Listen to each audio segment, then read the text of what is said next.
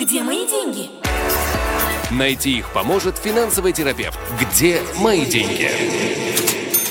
Добрый вечер, дорогие друзья. 18 часов и 5 минут, и мы начинаем программу «Где мои деньги» с финансовым терапевтом Игорем Лупинским, который сегодня с нами на удален, удаленно. Э, Игорь у нас на телефонной связи. Игорь, привет. Добрый вечер. Привет, привет. Я хочу с тобой обсудить э, предвыборные обещания. У нас остается неделя. И появляется наш мистер экономика, ты знаешь, о ком я говорю, угу. и говорит, я заморожу выплаты по Машканте, я заморожу выплаты по ипотеке. Вот как тебе такое обещание? Как можно заморозить э, ставку Центрального банка, которую вообще, на которую вообще правительство никак повлиять не имеет права по закону? Ну, здесь, во-первых, надо определиться, может, человек себя имел в виду. Вот. Но если, если говорить серьезно, то в ближайшую неделю будет огромное количество популизма. И здесь, конечно, нужно уметь делить на 18, а то и на 36. И ну, стараться различать то, что реализуемо вообще, или просто э, приятно звучит уху и опять-таки может нести за собой там более серьезные последствия, там лозунги из серии «давайте всем сделаем зарплату по 20 тысяч, как бы всем будет хорошо», нет, нифига никому не будет хорошо. Вот, поэтому здесь э, по поводу того, что мы заморозим ипотеки, мы заморозим проценты по ипотекам и тому подобное, это в принципе слабо реализуемые вещи, э, с одной стороны. С другой стороны, даже если э, представить в качестве, извините, некого бреда, что это, да, реализовано, то есть вот, ну, буквально там все со всеми договорились, э, все всех прогнули, вот, и сказали, как э, я уже шутил в прошлой передаче, да, как в Беларуси у нас, типа, это вот лозунги ровно оттуда. С завтрашнего дня прекращаем инфляцию. Mm. Так вот, э, если вдруг сказали, что все, мы, типа, там, независимо от инфляции, ни от чего, ни от ставок Центробанка, ни от чего там, максимальный процент по ипотеке в нашей стране такой-то, э, то у этого будут э, огромные последствия, связанные с тем, что снова полетят цены. То есть э, мы все равно будем переплачивать, только уже в другом вещи, ну, в другом месте абсолютно нерегулируемо. Поэтому я тут больше, конечно, за рынок. Он э, более адекватно реагирует на э, все, что происходит в экономике. Путин, кстати, тоже, я помню, я был просто в шоке, когда он, э, значит, объявили они, что президент э, отдал распоряжение министру экономики обеспечить экономический рост. Вот так просто решается, програ... решается проблема. Но, ты знаешь, я вспоминаю здесь... Нет, другую... смотри, подожди, подожди, подожди, я тебя перебил, понимаешь? Вот у указ обеспечить экономический рост, как бы это ни звучало комично, в этом все-таки возможно некое э, зерно. То есть, другими словами, так, вам говорят, окей, ну тебе другими словами тебе сказали, ребята, идите, включите мозг и разработайте порядок мер, которые позволят э, скажем так, э, ну, экономике развиваться в определенном направлении. Но здесь есть широта для исполнения когда звучат лозунги по поводу примерно такого плана, как ты озвучил, там нет опций, собственно говоря, никаких. Там просто прийти и сказать, вы не можете брать больше, чем столько, и тогда э, и, и организация, которая является коммерческой, ей необходимо зарабатывать, начнет искать дополнительные варианты заработка в других местах. Э, пункт номер раз точно найдут, пункт номер два, поскольку место не контролируется, возьмут больше. Поэтому не надо это просто стимулировать даже. Да, э, но я вспоминаю здесь другую историю, да, ну, вспоминаю, да, это было не при моей жизни, когда испанцы открыли Америку и начали каравеллами оттуда возить золото, грабили там местное население и вывозили каравеллами золото, и они рассчитывали, что э, придет в Испанию с этим какое-то неимоверное богатство, но нет, богатство не пришло, просто золото в Европе резко обесценилось. Mm-hmm. Вот что произошло. Да, это, это, это та самая инфляция, потому что вывозить каравеллами золото и печатать деньги – это одинаковый процесс. Ну да, совершенно верно. Это все равно, что включить печатную машинку и ну, печатать Да, то есть раньше были каравеллы и металл, сегодня есть просто станок. Его либо включают, либо выключают. Мы, напомню, два года занимались по всему миру, повсеместно вообще. Все страны до, до единой. Не то, чтобы там кто-то да, кто-то нет. Все, сколько у нас там есть стран, 200 с гаком, да, по-моему, там по 300 примерно в мире. Вот, э, все э, поголовно включили станок и печатали деньги, потому что все спасались э, от коронавируса, в принципе, одинаково. И, естественно, тем самым было вызвано э, удешевление денег, то есть инфляция. То, что сегодня происходит, абсолютно нормальный процесс, его просто надо пережить. Да. Вот Елена нам пишет, э, что Нетаньяу обещает еще и мам снизить до 12%. Э, мам это НДС, если кто-то не знает. Э, вот что ты думаешь по этому поводу?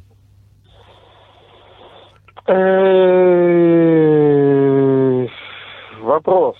Значит, когда говорят, э, и это я сейчас хочу всем нашим радиослушателям сказать, когда говорят, что мы где-то будем экономить, то есть, вернее так, я даже с другого конца зайду, когда говорят, что нам нужно резко поднять налоги, всегда хочется задать вопрос, и надо задавать вопрос на что. Когда говорят, что мы резко э, перестаем экономить и резко начинаем раздавать деньги, а снижение НДС с точки зрения страны это раздача денег, всегда должен возникать вопрос, откуда эти деньги возьмутся и кто конкретно... Ну да, будет потому что НДС это основная статья дохода государственного бюджета. Да, это самая основная, причем э, разница между НДС и другими налогами заключается в том, что НДС платят абсолютно все, а налоги у нас все-таки дифференцированные. Есть категории населения, которые платят, есть категории населения, которые не платят. Но НДС платят абсолютно все. То есть, если мы снижаем НДС, мы резко снижаем общие поступления в бюджет. Вопрос, кто конкретно будет это восполнять? И хочется ли вам оказаться именно в этой категории? Вот это следующий вопрос. Да.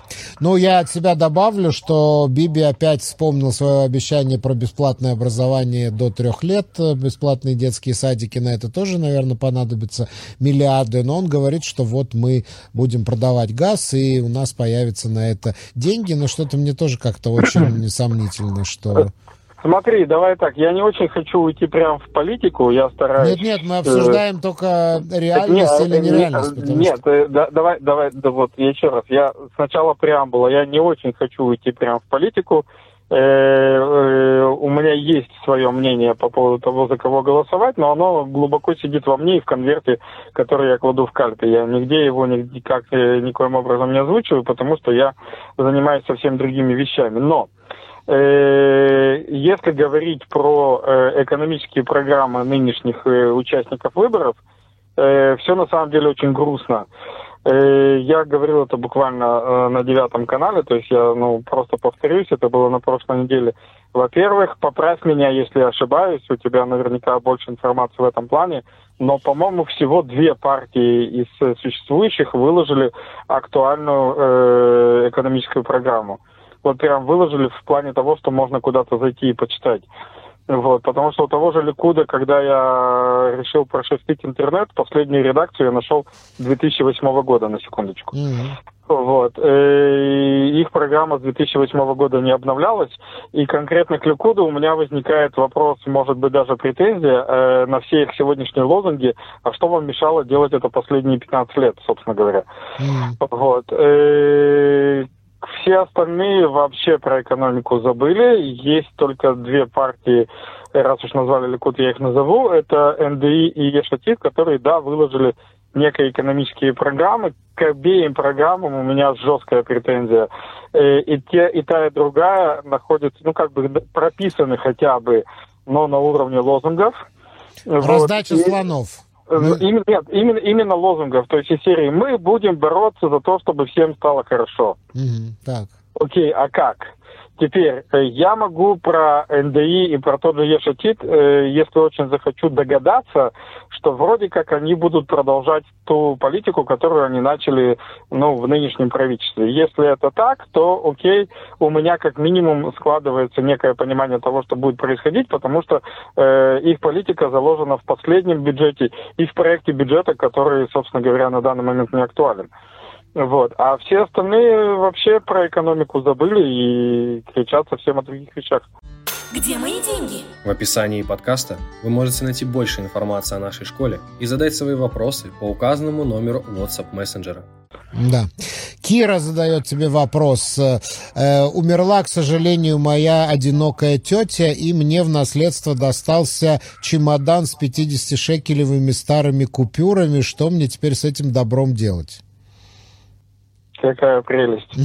Есть два варианта. Э, либо обратиться, я не могу, не смогу сказать вот точно адрес куда, но надо зайти на сайт Банка Израиля, там покопаться, потому что э, есть как бы определенные процедуры приемки старых денег, это опция номер раз. А опция номер два, э, более прикольная, на мой взгляд, это eBay и аукционы. Продавать это нумизматом? Конечно, конечно, конечно, конечно. Вещи, которые находятся, вещи, которые находятся уже в статусе раритета, они имеют совсем другую ценность. Ну, это, наверное, не очень старые все-таки купюры. Ну, Слушай, ну хорошо, но... Я, я не знаю, я исхожу из вопроса. Если ты, если ты, предположим, приносишь в Банк Израиля в специальное вот отделение мешок старых денежных, денежных знаков, денежных купюр, у тебя их принимают принимают, но тебе же их, э, тебе их наличными выдают, потому что что тебе делать с ними наличными? Тебе же надо их на счет вложить? Или они... Честно, без понятия. То есть я с этой историей не сталкивался. Вот, вопрос интересный, можно его, как бы, что называется, провентилировать вот, и узнать, как это происходит. Я лично в своей практике с этим вот с подобным пока не сталкивался еще ни разу. Условно, клады не находил. Так, вот пришел вопрос от... Э, друзья, подписывайте, пожалуйста, ваши вопросы. опять-таки, могу здесь сказать, это обращение ко всем и э, нашим слушателям э, золотого возраста, лучшего возраста, и, в принципе, ко всем. И я постоянно твержу о том, что, друзья, лучше все-таки оставлять в наследство активы. Вот, вот если бы это был чемодан с акциями, было бы понятно, что с ним делать. Вот от Леоры пришел, пришел вопрос. Она пишет, мои родители тоже открыли накопительную программу «Матрац». Как их переубедить? Матрац это значит, они собирают я знаю, наличные... Я знаю, знаю, что это накопитель, накопительный фонд матрац, я знаю, да, что это да, такое, да. да, да. Э, вот. Э, ну, в качестве прикола можно рассказать про историю про всеизраильский матрас. Помнишь ты эту историю? Уже, да, да, которую потом давно. искали, вся да, страна да, его да, искала. Да, да, да, да, да, классная история. история. Есть история про всеизраильский матрас, когда дочь решила сделать маме подарок и купила ей новый ортопедический матрас, а старый выкинула по программе трейдин. Да, причем сюрпризом, вот. так, чтобы она не видела. Она там ушла, да, по в поликлинику, да, пришла, да, уже да. новый матрас. И да, у нее да, да. инфаркт. И когда, и когда, да, и когда мама пришла из поликлиники, везли ее уже в больницу, потому что у мамы случился сердечный приступ, потому что в матрасе, который был вынесен грузчиками. По словам мамы, я не помню точно цифру, по-моему, там был миллион, что-то такое. Э, Да-да-да, там какие-то были огромные деньги, да, миллион, то ли два миллиона. Да. Вот, миллион шекелей в этой матрасе. Искали потом всей страной, не нашли ни матрас, ни грузчиков, по-моему, вообще, которых вывозили. Вот, но, как бы, вот такая вот история. Да-да, по всем свалкам искали, добровольцы вышли, потому что эта женщина там пообещала какую-то большую награду, кто найдет, копались на мусорках, так и не нашли. Да, это, это, это, это, кстати, можно сказать, что вот эти поиски матраса, это были, это можно сказать, что это был э, промо-ролик или трейлер поисков э, выкинутых дисков с биткоинами, как бы через некоторое время потом. Но это в качестве прикола. А в качестве переубедить э, очень просто. Деньги, которые находятся в накопительном фонде матрас, не работают. В данный момент они удешевляются э, с крейсерской скоростью. Это порядка 5% в год. То есть ровно через год там будет ровно на 5% меньше денег, чем лежит сегодня. Э, и плюс э, в связи с... Э, теми мерами, которые повсеместно, опять-таки, по всему миру, в том числе в Израиле, принимаются в связи с э, борьбой с черным налом, э, то буквально через годик-полтора, максимум два, надо будет объяснять э, нахождение в доме сумм, превышающих, э, если мне не изменяет память по проекту, 50 тысяч шекелей. То есть, как минимум, к этому фонду желательно приложить еще документы о происхождении этих денег. А я объясняю везде, на всех семинарах, лично, на консультациях, на разговорах везде. Доказать происхождение наличных невозможно по определению, потому да. что на них не написано, если у вас нет перечня э, с, номера, с номерами банкнот, то, извините, вы не сможете доказать, что конкретно эти деньги были получены, там, не знаю, от продажи квартиры, машины, завода, потому что полученные честные деньги вы наверняка пропили, а это деньги от наркобизнеса. И это нереально вообще доказать никак, поэтому просто потихонечку забывайте о таком факт, ну, о таком предмете, как наличные деньги, и учитесь пользоваться дигитальными вариантами, тем более, что э, мы, опять-таки, в этом плане впереди планеты всей, и буквально недавно была новость, я не знаю, Цвета я видел или не видел, что Израиль вместе с Норвегией и Швецией, если мне не изменяет память, э, запускают пилотный проект э, как бы международного обмена дигитальными валютами. И если этот проект выстрелит и сработает, и пройдет обкатку, то это будет еще один гигантский шаг к появлению именно дигитального шекеля.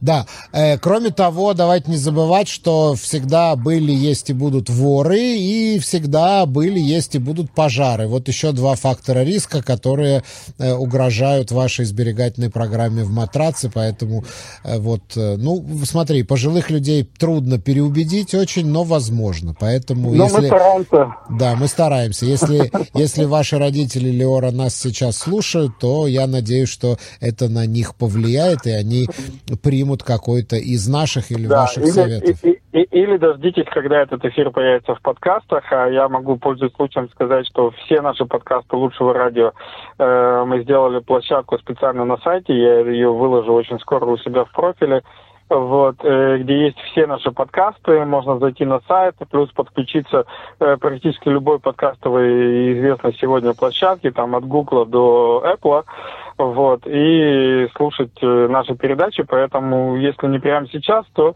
дождитесь эфира этой программы и дайте им послушать. Следующий вопрос от Александра. У меня малый бизнес, и я не плачу мам, то есть имеется в виду этот эсэкпатур, да, видимо.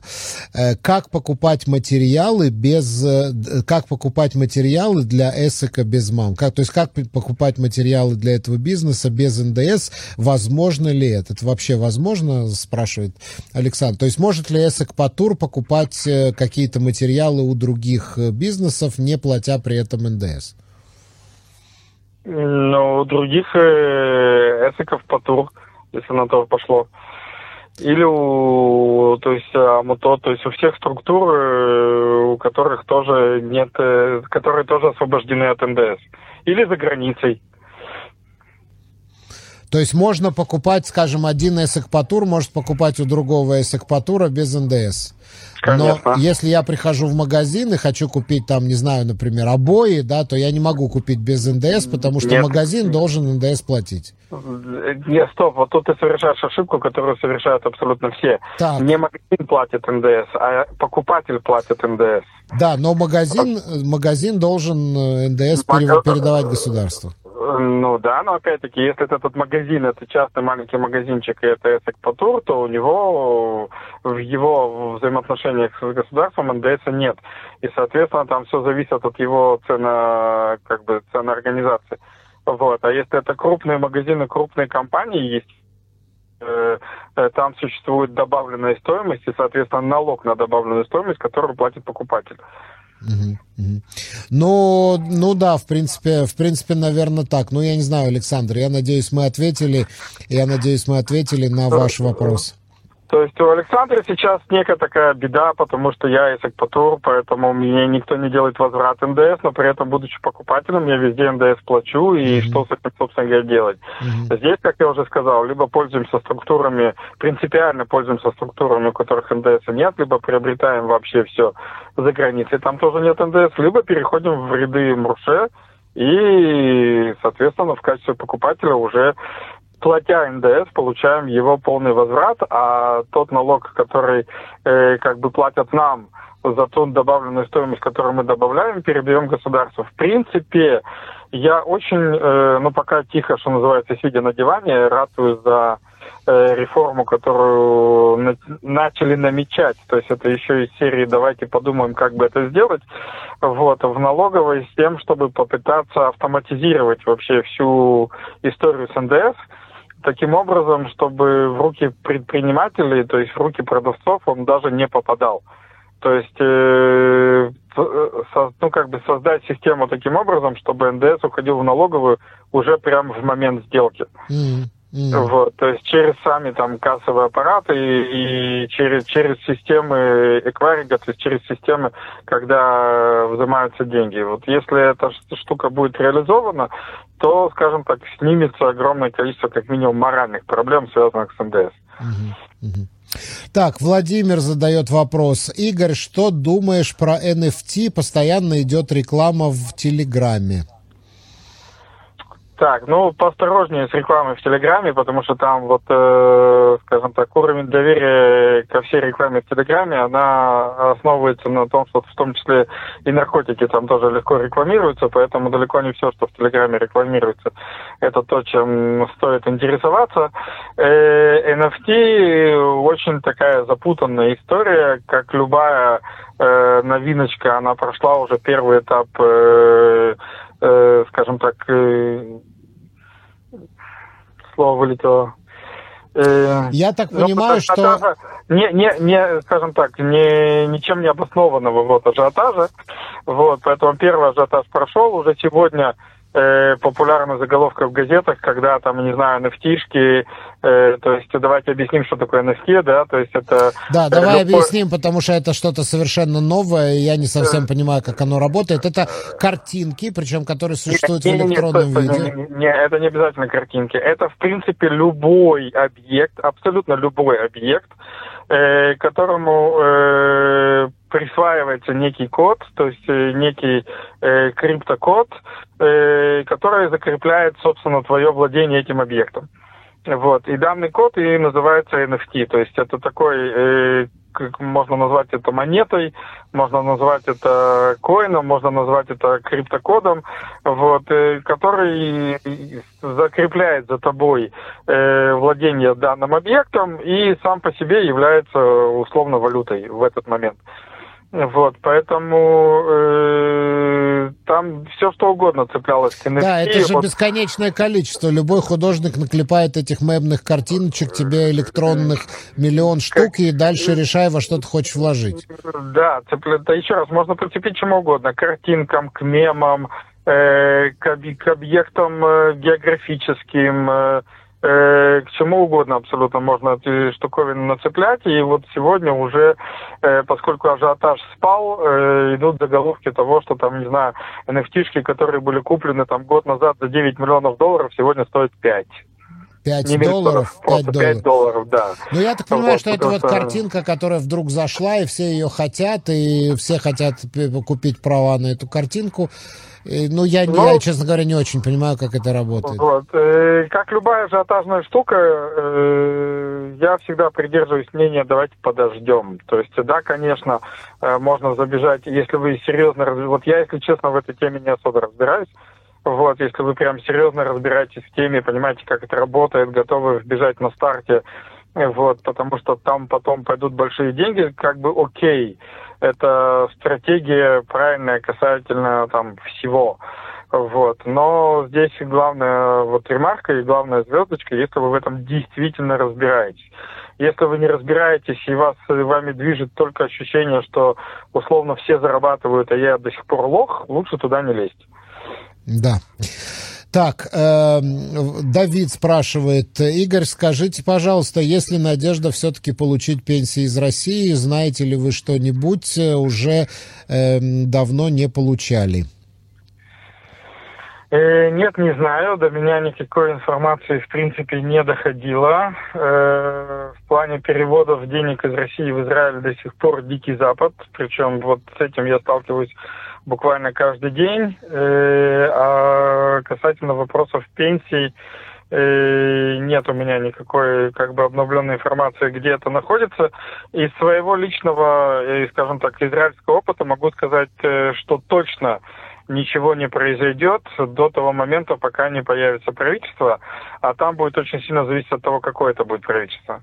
Угу, угу. Окей, окей, то есть э, ждем выборов. Александр, который задавал вопрос про Эсэкпатур, про малень, ма, маленький бизнес и НДС. Вот он спрашивает, если я сделаю Игорю ремонт, я должен платить НДС? Тогда мои услуги тоже поднимутся на сумму этого НДС. И какой тогда смысл в самом Эсэкпатур, что я не должен платить НДС? Э, смысл патур э, заключается в том, что э, до оборотов 100 тысяч шекелей, э, когда вы добавляете стоимость, условно, да, что такое добавленная стоимость? Вы купили там стол за 100 шекелей, хотите продать за 200. 100 шекелей – это добавленная стоимость. Так вот, э, когда у вас эсок э, сколько бы денег вы не добавляли, то есть какую бы стоимость вы не добавляли, соответственно, вы не делитесь с государством, то есть всю эту добавленную стоимость вы кладете себе в карман. Я ее проплачиваю как ваш клиент, и вы кладете себе ее в карман. Как только у вас переходит э, оборот свыше 100 шекелей, 100 тысяч шекелей в год, то есть как только вы попадаете в разряд всех остальных типов бизнесов, будь то просто эсэк Мурше, или будь то компания, или будь то кто угодно, Э, кроме некоммерческих организаций, то когда вы добавляете стоимость, и клиент эту стоимость э, оплачивает, он, э, собственно говоря, кроме этого оплачивает еще и 17% государству вы сейчас, у вас как бы получается, что у вас прибыль относительно других на 17% больше на автомате. Потом, когда вы перейдете в другую категорию, она будет на 17% меньше. Вот, поэтому, когда вы мне сделаете ремонт, и я заплачу вам за ремонт, сегодня вы получаете все деньги, в случае, если это будет э, Сакмурше в определенный момент, то вы получите 85% той суммы, которую вы запросили, а 15% надо будет отдать государству в качестве НДС. Вот, собственно говоря, разница. Но, но э, у вас будет возврат. То есть все, что вы купили для того, чтобы мне этот ремонт сделать, заплатив при этом НДС, вам его тоже вернут. Поэтому это не чистой воды 15%, это будет гораздо меньше. Сегодня, когда вы платите свой ндс, покупая товары для того, чтобы сделать мне ремонт, вы НДС 17%, не, не 15, НДС 17%. Не, НДС, не, не, стой, НДС 17%, это накрутка 17%. Да, да. Если я беру всю сумму, включая НДС как 100%, то это 85 на 15. Окей, окей, окей. Okay. То есть на самом деле э, Эсек Патур получает две большие льготы. Первое, он зарабатывает фактически больше э, до определенного уровня, чем его брат э, Мурше. Э, с другой стороны, у него снижена э, необходимая отчетность. То есть э, э Эсек Патур должен сдать просто условно годовой отчет и все. Эсек Мурше обязан отчитываться в налоговую уже раз в два месяца, и это, соответственно, гораздо большая бюрократическая нагрузка, от которой тоже освобождают, и это тоже немаловажно. Где мои деньги? В описании подкаста вы можете найти больше информации о нашей школе и задать свои вопросы по указанному номеру WhatsApp мессенджера. Так, э, друзья, я напоминаю, что мы отвечаем на ваши вопросы. Меня зовут Свизильбер и финансовый терапевт Игорь Лупинский. Это программа «Где мои деньги?» 050-891-1064. Пожалуйста, пишите, задавайте вопросы. Евгения тебя спрашивает. Игорь, почему в Израиле нет сберкасс? И могу ли я, как израильтянка, э, открыть себе сберегательную кассу, сберегательный счет или пенсионную кассу за границей? Информацией? Вот такой тебе вопрос. Ну, я сейчас сижу немножко ошарашенный, потому что я уже последние лет шесть рассказываю всем, что в Израиле лучшее место для того, чтобы э, пассивно инвестировать свои деньги. Вот, и у меня люди по всему миру плачутся, почему же они не в Израиле, почему они не граждане Израиля, почему у них нет, нет таких возможностей, как есть здесь. Поэтому меня немножко ошарашивает поиск, э, что называется, э, чего-то хорошего на стороне. Э, я не соглашусь, что у нас нет сберкасс.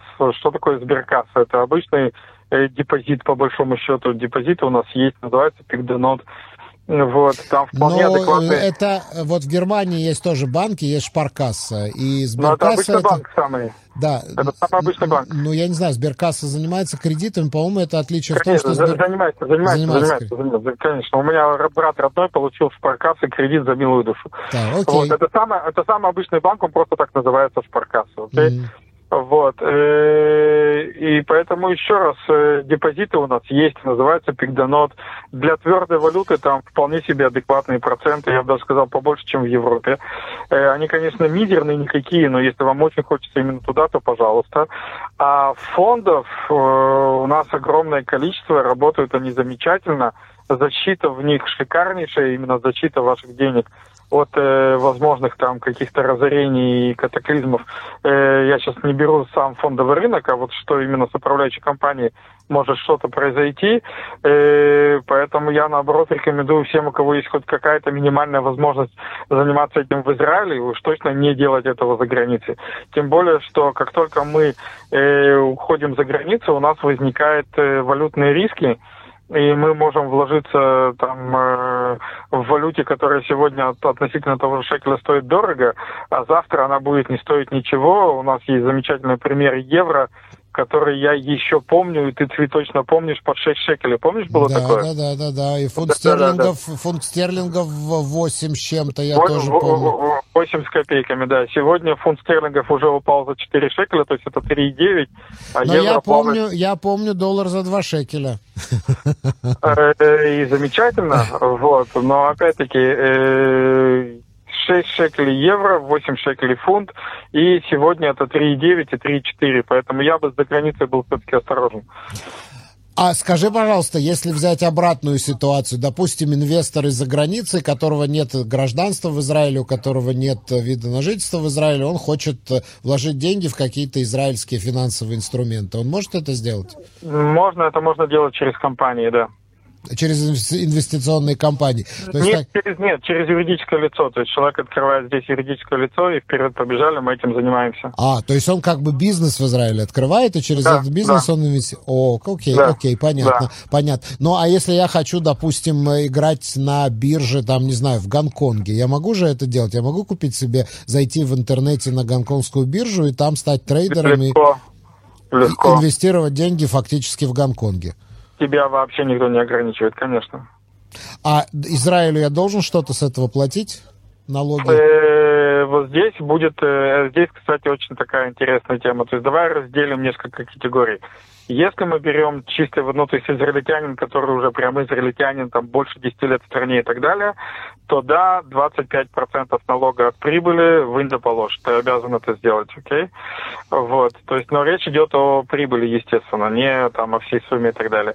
Если мы берем э, новых репатриантов, которые слышали, даже читали на русском языке на сайте Министерства интеграции, что на 10 лет у них есть освобождение от налогов. Кстати, Министерство интеграции хочется убить за этот листик конкретно, потому что там есть э, масса ошибок, которые вводят в заблуждение. Так вот, э, на 10 лет репатрианты освобождаются от пассивного дохода. И это очень важная история, потому что если я активно предпринимаю какие-то действия, находясь в Израиле, то я уже э, обязан платить с этого дела налоги. Поэтому если ты новый репатриант до 10 лет в стране и пошел поторговать гонконгской бирже, если ты сам совершаешь э, операции купли-продажи, то 25% налога с прибыли. О, это а если, важно. а если кто-то торгует за тебя, или если ты купил просто акции и получаешь дивиденды с этих акций, то тогда у тебя 10 лет освобождения. Вау, вау, это очень важно, это очень важно. А кто это отслеживает? Это налоговое управление отслеживает? Но это, во-первых, отс- отслеживает налоговое управление, во-вторых, очень важно, что люди говорят, как они говорят и кому они говорят. А, Поэтому, то есть твое собственное работаю- заявление. Конечно, поэтому, когда я работаю с новыми репатриантами во всех своих эфирах и на курсах, я всегда говорю, что, ребята, от э, огромных налогов и полного их отсутствия отделяет одна не- неосторожно сказанная фраза. М, м, м. Ну да, как правильно сформулировать, ну да, ну да. Естественно. Ну, это вот, я считаю, очень важная информация. Э, От Михаила пришел вопрос. Добрый вечер. В 2020 году я вложил 100 тысяч шекелей в общественное инвестирование, в скобках, дача суд через адвоката адвокатские конторы. На сегодняшний день я раз в полгода получаю часть инвестиций в зависимости от закрытия дел адвокатскими конторами. Э, когда я должен предоставить отчет или платить подоходный налог? Заранее спасибо. Ну, во-первых, это не подоходный налог, это налог с инвестирования. Э, это во-первых. Во-вторых, э, в момент, когда вы, собственно говоря, получили прибыль. То есть здесь не надо точнее будет посмотреть на что, где и как это происходило. Но в тот момент, когда условно вам, допустим, вы там дали 100 тысяч, вам вернули обратно 100 тысяч, и дальше уже началась прибыль, вот с той прибыли, которую вы получаете, надо платить налоги. А то есть только все, что сверх этих 100 тысяч, обладается да, налогом? Да, налогом. да, да, да. Это... Плюс, опять, плюс, опять-таки, надо смотреть, как это все было оформлено, потому что налог на э, доходы с кредитов в нашей стране всего-навсего 15%. Поэтому надо тоже правильно все это оформить и правильно это озвучить. Угу, угу. Так, э, друзья, я напоминаю, у нас еще есть время. Пожалуйста, задавайте ваши вопросы, не оставляйте их на последние минуты пока, нашей программы. Э, и пока нет вопросов, хочется рассказать об одной инициативе. Мы тут с Михой сошли с ума в очередной раз. Ну, ты знаешь обоих, и меня, и Миху. У нас есть вопросы, но давай, расскажи, да. пожалуйста. Я только повторю наш WhatsApp Messenger 050-891-1064. Итак, новая инициатива Игорь Лупинский и Миха Нешер, да. э, риэлтор. Э, прежде чем э, эксперт по недвижимости, Значит, прежде чем э, мы будем, я буду продолжать, э, очень рекомендую всем там записать или сейчас как-то запомнить, потом записать. Или если вы в машине там откройте свой э, Bluetooth и наберите номер и даже нажмите на него, чтобы он у вас запомнился. Это 053 712 2236 053 712 2236. Вам понадобится этот номер, чтобы на него написать. Если вас заинтересует то, что я сейчас скажу. Итак, мы тут с Михой сидели, обсуждали, что же происходит с людьми, почему люди, которые имеют э, шикарные возможности заработать, от этих возможностей отказываются. И чаще всего это страх, незнание, непонимание, что так можно было, а что нам, это, какие у нас есть вообще возможности, а где мы что возьмем и так далее. Ну, ты знаешь мой пример с покупкой квартиры. Да. Более того, я тебе скажу, что я не зря тогда, то есть я всем давно рассказывал, что я специально, то есть это было абсолютно специально, абсолютно запланировано сделано то, что первый взнос на покупку своей квартиры я нашел абсолютно на стороне. Это были даже не мои деньги, это были даже не родственники, это были абсолютно левые люди, с которыми я познакомился и зашел в сделку исключительно ради сделки. И делал я это тогда осознанно и специально для того, чтобы показать своим студентам, что это вообще возможно. Могу тебе, кстати, смело сказать, что вот э, прошло уже два года с тех пор, я точно знаю, э, ну, с десяток семей, которые эту практику повторили. То есть это мы уже, мы уже молодцы. Вот. Э, и при этом, несмотря на то, что вот мы с Михой там постоянно говорили, ребята, у вас есть возможности, вы сможете найти инвесторов, давайте, входите в программу там Дираба Анаха, участвуйте, э, выигрывайте. То есть найти деньги на первый взнос, это, ну, меньше, скажем так, из э, проблем. Самое основное это выиграть. И все равно все боятся, ой, кого мы найдем, где мы найдем, а как это, э, при том, что в стране огромное количество людей. И сейчас, кстати, еще большее количество людей с неработающими деньгами. Вот, и все равно все боятся, что они не найдут инвесторов. Короче, мы тут посовещались и решили следующее. Значит так, друзья, если у вас есть право участвовать и уж тем более выигрывать в программе Дираба Анаха, во всех программах Дираба Анаха, неважно какая, если у вас есть такое право, если у вас есть доход на семью э, выше 15 тысяч шекелей, и если у вас есть возможность, то есть нет там каких-то косяков, там еще что-то, мы это проверим, есть возможность в принципе получить ипотеку, э, то мы с Михой открываем специальную программу, специальную программу сопровождения, где мы сами поможем вам найти инвестора. То есть от вас остается исключительно выиграть э, Бехирли Миштакен. Все. Все остальное мы поможем и инвестора найти, мы поможем ипотеку получить, мы поможем договор, документы подготовить, мы поможем пройти полностью процесс, э, мы поможем даже в конечном итоге, если очень захотите, и продать через 7 лет эту квартиру. То есть э, ваша, у вас будет всего две работы. Первая – выиграть, вторая э, – получить деньги после продажи. Все. Окей. Идем дальше. Гита спрашивает. Обратила внимание в последнее время, что в супермаркетах пустые полки. Это они убрали продукты перед подорожанием или у нас, как в совке, будут очереди за едой? Нет, очередей за едой у нас не будет, но сейчас, да, происходит, э, скажем так, некий этап инвентаризации, вот, и, соответственно, импортеры наверняка изымают товары, которые там э, по старым ценам и так далее, и с тем, чтобы после 2 ноября завозить уже новый ассортимент с новым ценником. Это распространенная практика, постоянно так делается. А вообще-то кто-то из наших политиков, какая-то партия, почему они не используют это? Какая-то партия должна была сказать, мы не допустим повышения цен. Если они уже договорились там до снижения НДС, до э, замораживания ипотек, до там повышения ну, э, нет, пособия да ты, по старости. Во-первых, ты не прав. Я, опять-таки, вот сейчас точно не будем называть, но одна партия очень яростно критикует другую партию, что вот она именно до повышения цены довела, а мы бы вот такого бы не допустили. И мы Нет, но они не говорят, что вот мы остановим этих негодяев, которые запланировали сразу после выборов поднять цены. Ну, ты же понимаешь, что это политическое самоубийство, это же нереально абсолютно. Ну, то есть э, всем, конечно, опять-таки уже, извините, достаточно наплевать на то, что мы думаем, к сожалению, но, видимо, все-таки до полнейшего самоубийства все-таки не опускаются. Да. Э, так, Олег задает вопрос. Пенсионер платит налог или нет, если он купил вещи с налогом? Имеет ли он право на возврат? Я не очень понимаю формулировку, что значит купил вещи с налогами. Ну, по всей видимости, имеет ли право пенсионер на возврат НДС? Ну, я думаю, что Нет. не имеет. Э, это, видимо, видимо, Олег представляет это как рефанд. То есть, если ты что-то купил с НДС в Европе, потом увозишь это в Израиль, то ты можешь в аэропорту получить возврат НДС. Нет, ничего такого нет. Пошли в магазин, купили и все.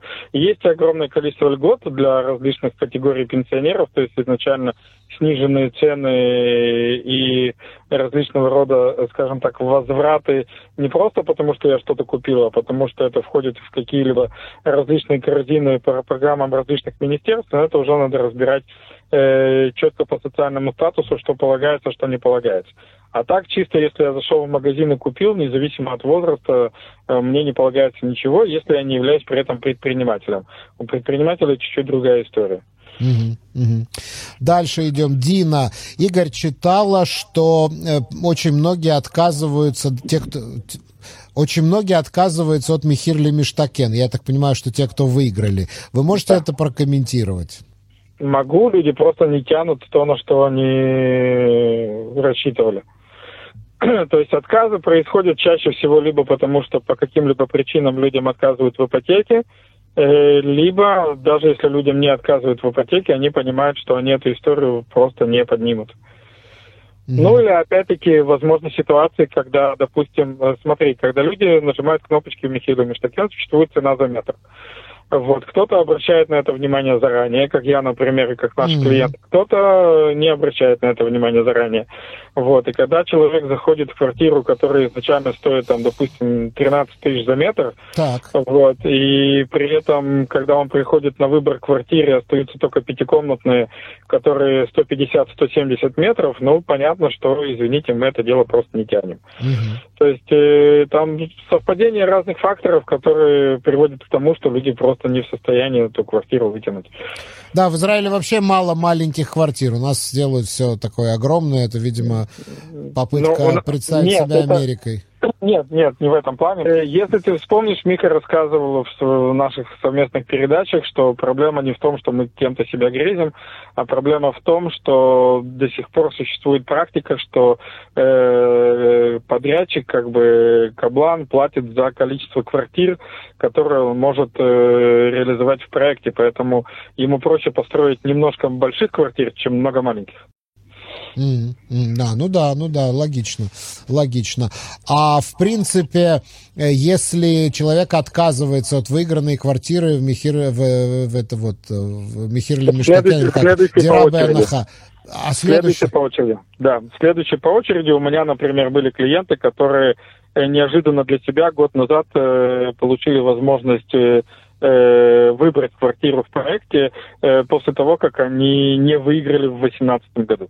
Угу. То есть, если вы получили письмо, что вы не выиграли, да, или как там приходит письмо, или что, да, должен быть какой-то письмо, что, извините, вы пока не выиграли, участвуйте дальше. В, те, в теории это ни о чем не говорит, и вам там через месяц, год, полтора вполне может прийти письмо счастья. Если да. вы при этом не выиграли где-то в другом месте. Да, если при этом не выиграли, не выиграли в другом месте, и если вы сами эту квартиру потянете, потому что по этим же самым причинам кто-то другой от этой квартиры отказался, да.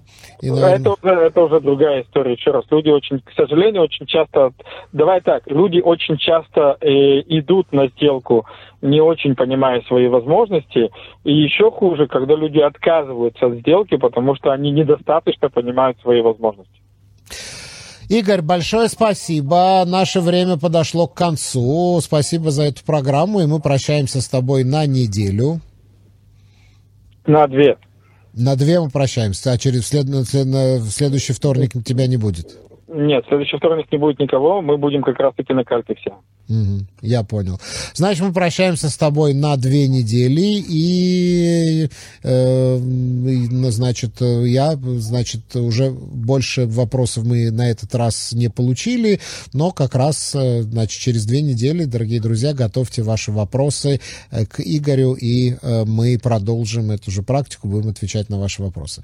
Все, Игорь. Заодно обсудим прошедшие выборы как раз. Да, да, да, да, да. Заодно обсудим прошедший выбор. Э, все, Игорь, счастливо. Пока-пока. Всем пока и до свидания. Где мои деньги? Найти их поможет финансовый терапевт. Где мои деньги?